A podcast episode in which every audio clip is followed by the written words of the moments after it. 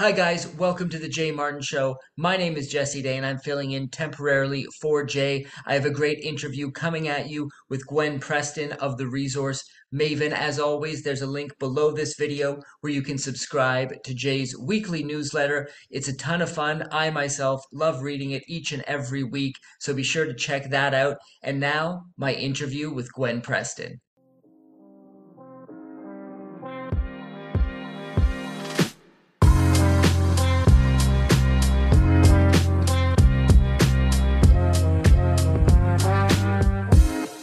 Today's guest writes a weekly subscription newsletter at Resource Maven. It is none other than Gwen Preston. It's great to see you, Gwen. Thanks so much for having me, Jesse. Thanks for coming on the channel. So, I want to start with a post you made on Twitter about what appears to be a banking crisis unfolding. And your tweet says that a horde of unhedged treasuries caused the second largest bank failure in U.S. history has illuminated the risk hanging over today's surprising economic strength. 400 basis points of hikes matter, especially after a decade of low rates. Safe haven anyone, hashtag gold. So, do you think more people will be turning to gold now that it's becoming more and more obvious that the traditional financial system is weaker than a lot of people anticipated? Yeah, I mean, we've just come through 2022 was a really interesting year, right? We had an unprecedented uh, series of rate hikes in speed and scale. 400 basis points in a year next level right? And like i mentioned in that tweet that happened into a system that had been just carrying along at like almost zero rates for a decade right? So it's not only was it unprecedented in its scale and uh, pace of rate hikes it happened into a market that's very leveraged because we've had no interest rates really for such a long time and so this happened in 2022, but we didn't have we didn't really feel any impact from it, right? Instead, we had this continuation of what I kept calling surprising strength. I mean, even into November, December, we were just like, wow, the numbers still, everything still looks pretty hunky dory. And that was, and I think a lot of people struggled to understand that. We had this endless debate about hard landing, soft landing. And finally, by the end of 2022, people were like, maybe the plane's just not going to land. Like maybe we're just going to keep on flying. And that would be lovely except 400 basis points of hikes into a generationally leveraged market absolutely matter. And so, you know, when when things unravel, there's always the first thread, right? And now is Silicon Valley Bank the first thread?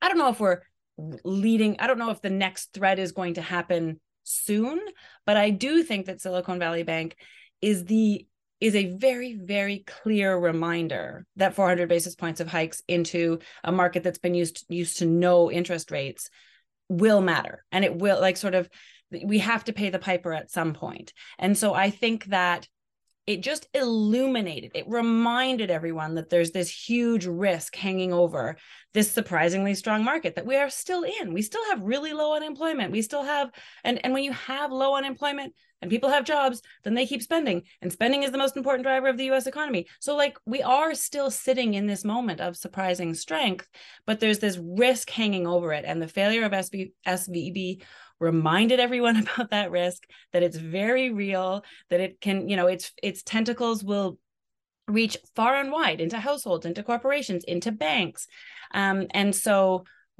whenever risk becomes a major part of the conversation gold always performs and i'm not I sound like a, a gold bug saying that, and I don't want to sound like a gold bug, but it's true. And that's because gold reliably rises first and strongest out of recessions. It does work as a hedge. And, and when you are in a situation like this, what are you supposed to buy? Well, you're supposed to buy gold. So even though gold in the second half of 2022, people were kind of like, meh, because of all this surprising strength. And if the plane was just going to keep on flying, we wouldn't have needed a safe ha- safe haven. So maybe people didn't care so much about gold, but now that conversation has shifted and it's shifted quite suddenly and it's shifted in favor of gold for sure.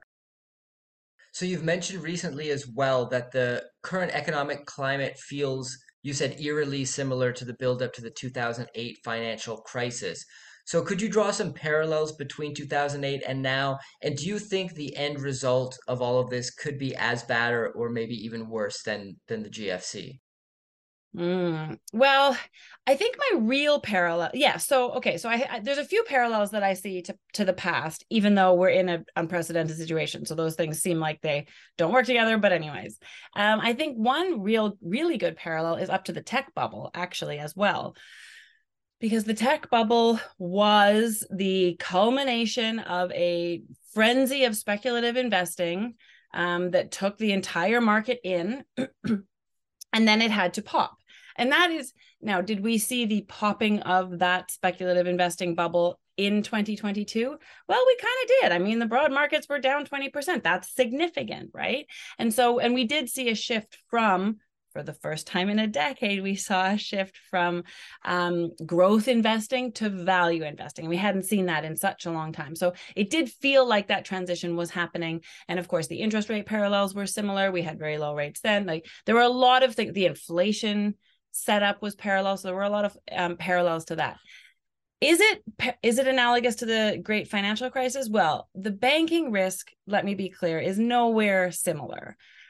SVB was characterized as a small bank, which means less than 250 billion in um, assets.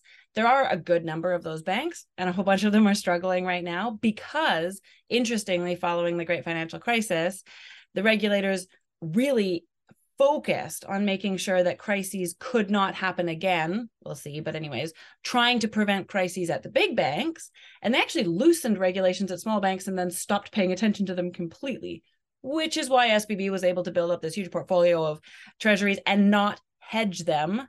That's that's on SVB, but anyways. Um and so we're not facing the same kind of banking risk that we saw back in 2008 that's not the setup. But there are nonetheless real risks in this economy. Like i say we have corporations with huge debt loads and just imagine just think for a second about the fact that we've had very low rates for a decade. And think about and the reason you have low rates is to literally encourage companies and households to take on debt because they can use that money for growth.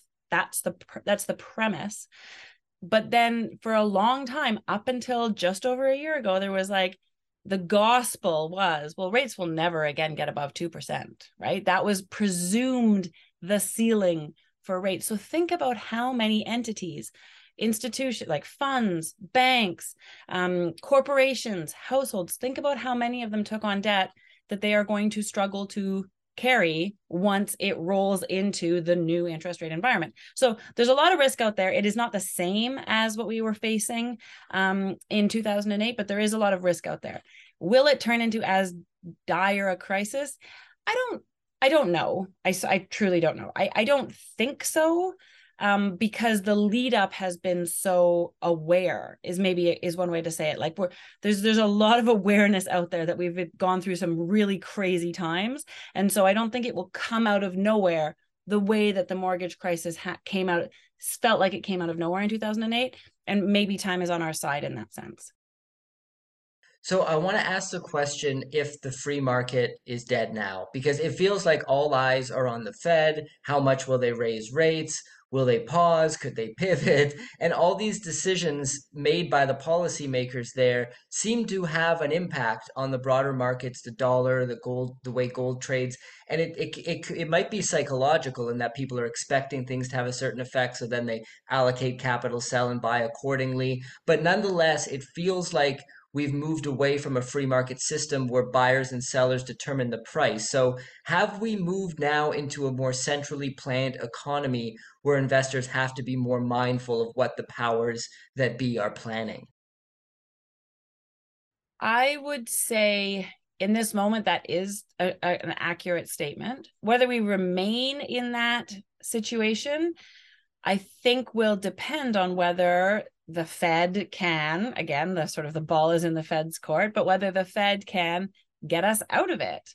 And by that, I mean, there's been all this focus on pivot and there's been all this um, presumption that, okay, first the, the ceiling was going to be 2%. Oh, oh, wait, we actually had to go well above 2%, but it's going to come back down again. The, you know, we, we can't handle it. I actually think that the Fed it, took its opportunity to raise and and needed to raise rates dramatically because it needed to get inflation under control, and now is going to try to keep rates at a real level for some time because the Fed doesn't want America to become Japan. And that is sort of what you're asking, right? Is America going to become Japan? And I I think there's an opportunity here for that to not happen if the resolve can if if Powell can hold on to the resolve and and, and his team to keep rates um where they need to be so that the price of money can go back to being a, a traded thing instead of just um, coming from those central bankers. The fact that we had to exit the great financial crisis and then we were just maybe sort of kind of getting out of it when the pandemic hit and slammed us back to zero, you know, I, I don't think there'll be lots of opinions on this. I don't think the Fed wanted to take this level of control, but there were these unprecedented events that required it, or that they they decided required it. Um, and so I think they want to extract themselves from that situation but we'll see. I mean, there, there's a lot of big questions out there about, you know, government debt loads and and whether those are sustainable, and so whether this extract yourself from a centrally planned economy is possible when there's the debt loads, you know, the the liabilities that the government holds. These these are big questions. Um, as for the market focusing on the Fed, that's just where we live. And it, I'm sick of talking about the Fed. I'm so sick of talking about the Fed, but we have to talk about the Fed. The Fed really matters. Yeah, I agree. I'm kind of sick of it too, but you you you can't escape it. So in terms of the the Fed's fight to control inflation, was this a big step back for them, the, this banking crisis? Because they've expanded their balance sheet once again to bail out. They don't call it a bailout, but essentially it, it feels like it is. Yeah. And um, how how do you see that affecting their attempts to fight inflation? Can they keep raising rates on one hand while performing this bailout, quote unquote, or is, is this going to get away from them and, and, and cause them to have to pause, maybe cut rates, and, and inflation will need to, will, will be consistent moving forward?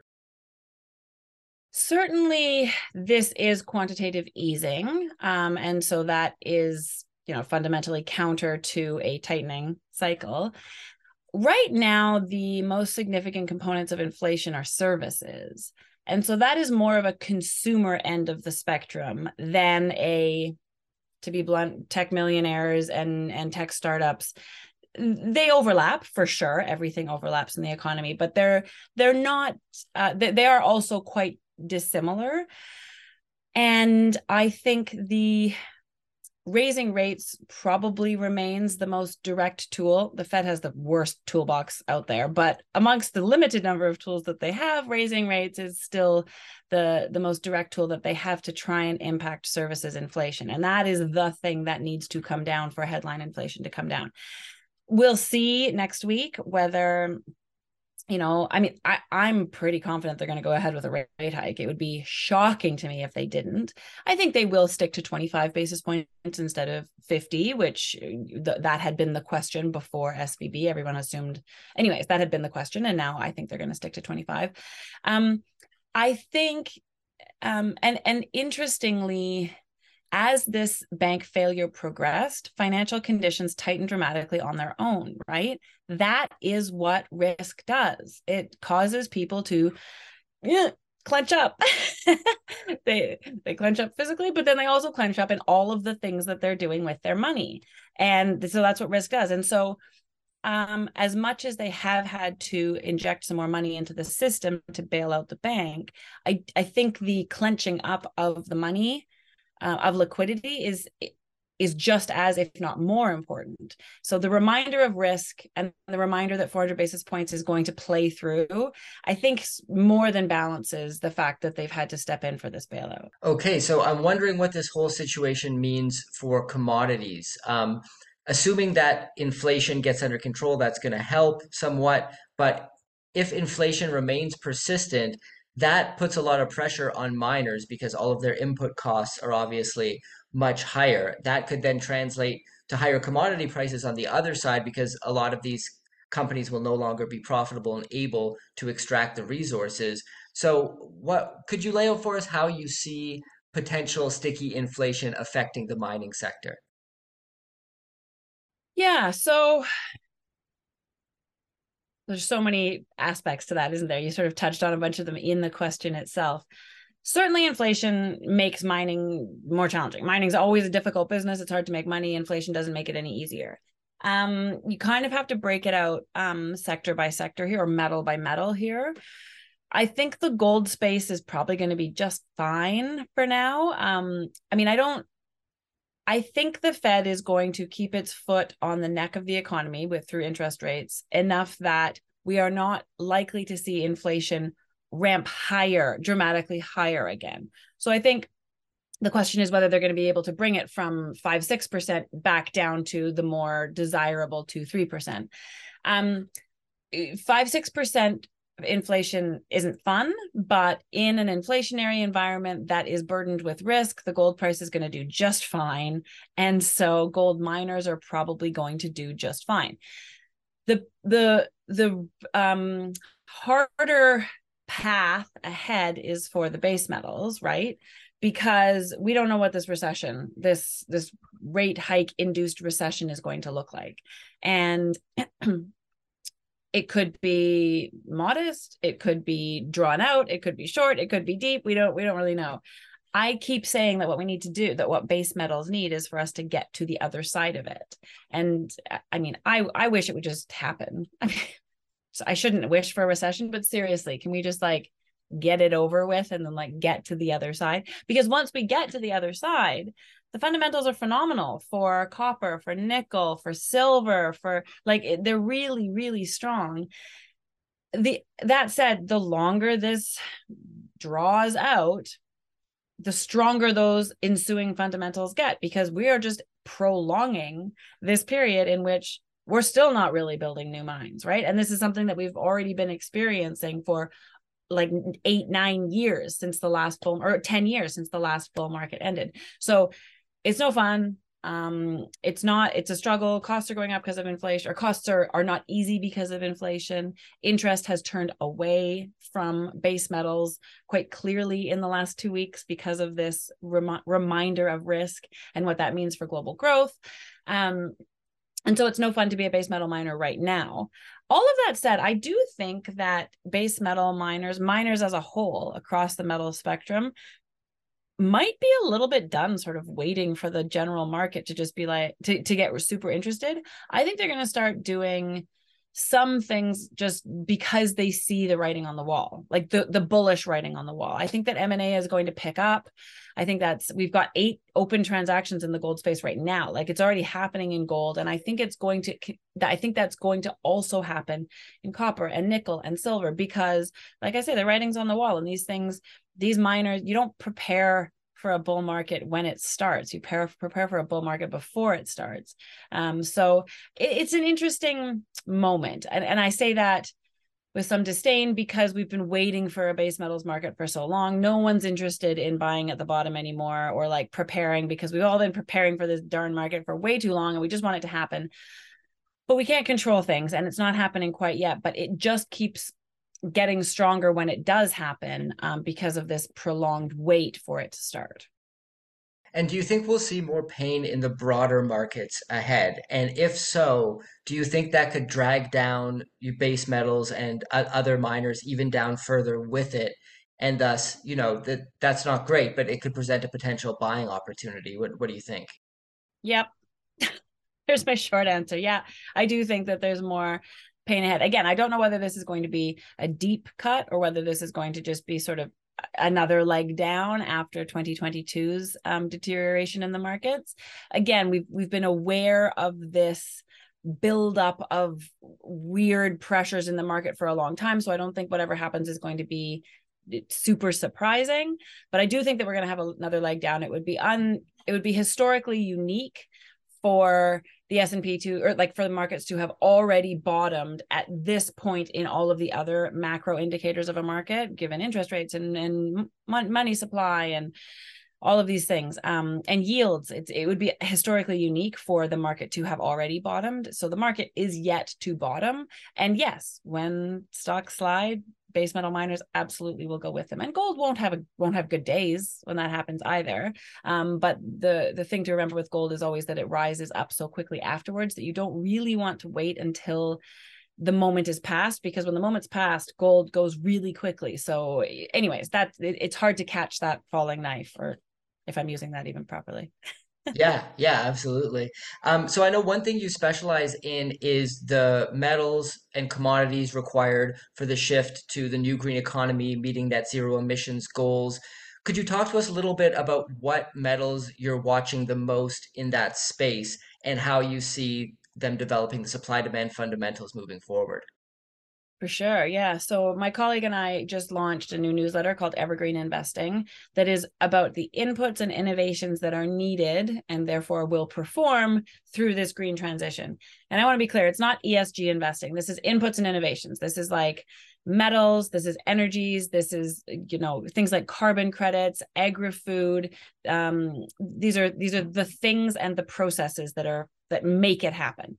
Um, and is it weird to launch a new investing newsletter when the stock when, when we've just had an entire conversation about how we're going into a recession? Sure but the two answers that i have to that are that paradigm that recessions slow down a paradigm shift but they don't stop it. And the green transition is a paradigm shift. It's changing how the world works in every way and paradigm shifts erase old opportunities and create new ones investing wise and so as much as it's people aren't talking about the opportunities of green investing much right now and fair enough. There's a lot of other things to um, take our attention but it will come back. That conversation will return once we get through this. So i think it's important. And, and buying at the bottom is tough but uh, you know that's what recessions provide the opportunity to do as for what I'm focusing on, I mean, of the things that we are going to look at in Evergreen Investing, the name of the which is the name of the newsletter, I'm focused on the metals, the energies, and the carbon credits. And so I think that there's, you know, on the energy side, um, I really I'm a I'm a big fan of nuclear energy. You know, um, uranium is undersupplied, and I think it's going to do very well over the next medium term because there isn't enough of it to fill demand as um, nuclear power becomes increasingly the baseload clean energy of choice. Um, solar also has a lot of opportunity that sort of leans into the metal side of things because one of the best ways to get exposure to solar is just through silver. There's lots of data on that about how you know that that solar uses about 10% of the market right now, but solar is expected to triple in its um, demand over the next uh, over the next sort of five years short time frame so then it's going to take a third of the market but at the same time those solar panels are increasing their silver load. So then it's very easy to see in a decade solar panels taking all of the world's silver and you're like well that doesn't work because it turns out there's other things that need silver. So i think the, the outlook for silver because of energy demand is very good and copper is just there just isn't enough copper. Copper is infungible. We can't use anything else to move all of this green energy around. And um, I, I, the combination of a lack of investor interest, very conservative management teams um, since the last metals bull market. So, over the last 10 years, you've had very conservative management teams at mining companies and really long permitting timelines that only ever get longer. Those three things lack of investor interest, conservative management teams, and long permitting timelines just mean that we haven't had big new copper mines. Sure, there's been a few, but there haven't been enough. And so I think that the, the fundamentals are very good there. And then the other one I mentioned is carbon credits, which is a whole conversation unto itself, but I see a lot of opportunity there as well. Well, thank you so much for joining us today, Gwen. Very enlightening conversation. For those who want to hear more from you, uh, could you fill us in on the resource Maven and anywhere else you'd like to direct people online? Absolutely. Thanks for the opportunity to be here and to uh, explain who I am and what I do. Uh, resourcemaven.ca is my website. I write a weekly newsletter about what I'm buying, selling, and thinking in the metals and mining space. I also uh, have a service that offers access to financing opportunities for those investors who like to do that. And then I work with my colleague Peter on Evergreen Investing. Um, you can find that at resourcemaven.ca or at evergreeninvesting.ca. Um, and that's a new newsletter. And Peter, my colleague, also writes Silver Stock Investor for those who are inclined particularly to the silver opportunity. And so, yeah, resourcemaven.ca is the home for all of that. Uh, and I'm, my contact information is easily findable there as well. And I'm always happy to uh, to answer questions from anybody who might have them.